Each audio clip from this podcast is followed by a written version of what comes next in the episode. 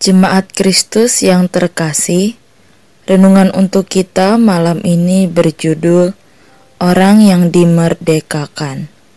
Dan bacaan kita diambil dari Kitab Yohanes 8 ayat 31 sampai 38. Beginilah firman Tuhan. Maka katanya kepada orang-orang Yahudi yang percaya kepadanya, "Jikalau kamu tetap dalam firman-Ku, kamu benar-benar adalah murid-Ku, dan kamu akan mengetahui kebenaran, dan kebenaran itu akan memerdekakan kamu." Jawab mereka, "Kami adalah keturunan Abraham dan tidak pernah menjadi hamba siapa pun. Bagaimana engkau dapat berkata, kamu akan merdeka? Kata Yesus kepada mereka, Aku berkata kepadamu, sesungguhnya setiap orang yang berbuat dosa adalah hamba dosa, dan hamba tidak tetap tinggal dalam rumah. Tetapi anak tetap tinggal dalam rumah. Jadi, apabila anak itu memerdekakan kamu, kamu pun benar-benar merdeka. Aku tahu bahwa kamu adalah keturunan Abraham, tetapi kamu berusaha untuk membunuh aku karena firmanku tidak beroleh tempat di dalam kamu. Apa yang kulihat pada Bapa, itulah yang kukatakan. Dan demikian juga kamu perbuat tentang apa yang kamu dengar dari Bapamu.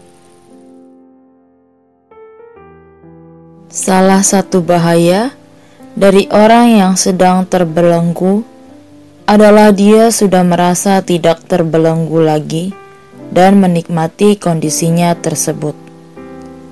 Rasa ini bisa muncul ketika belenggu itu sudah ada dalam waktu yang cukup lama dan orang tersebut sudah beradaptasi dan terbiasa dengan situasinya tersebut. Salah satu belenggu yang berbahaya adalah belenggu dosa.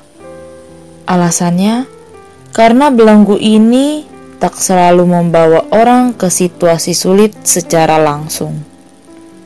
Justru seringnya masuk melalui hal-hal yang dianggap enak dan nyaman bagi banyak orang.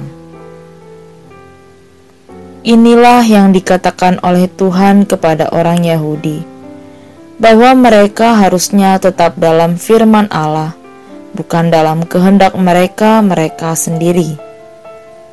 Melalui bacaan kita saat ini, kita mengetahui bahwa orang Yahudi hanya bangga ketika mereka menjadi keturunan Abraham, walaupun sama sekali tak melakukan apa yang dilakukan Abraham, yaitu taat kepada Allah.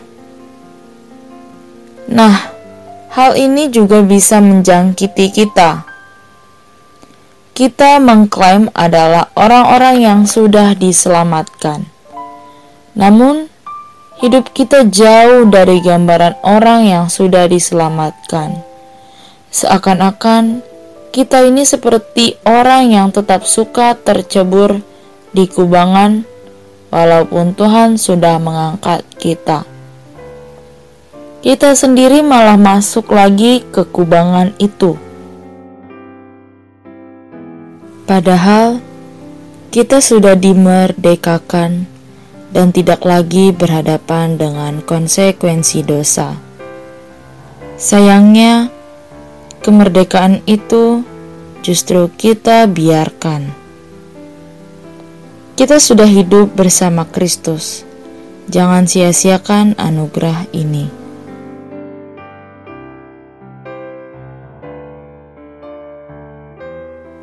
Demikianlah renungan malam ini. Semoga damai sejahtera dari Tuhan Yesus Kristus tetap memenuhi hati dan pikiran kita. Amin.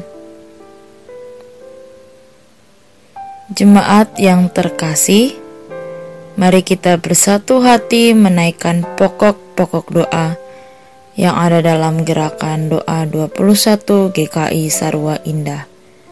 Mari berdoa.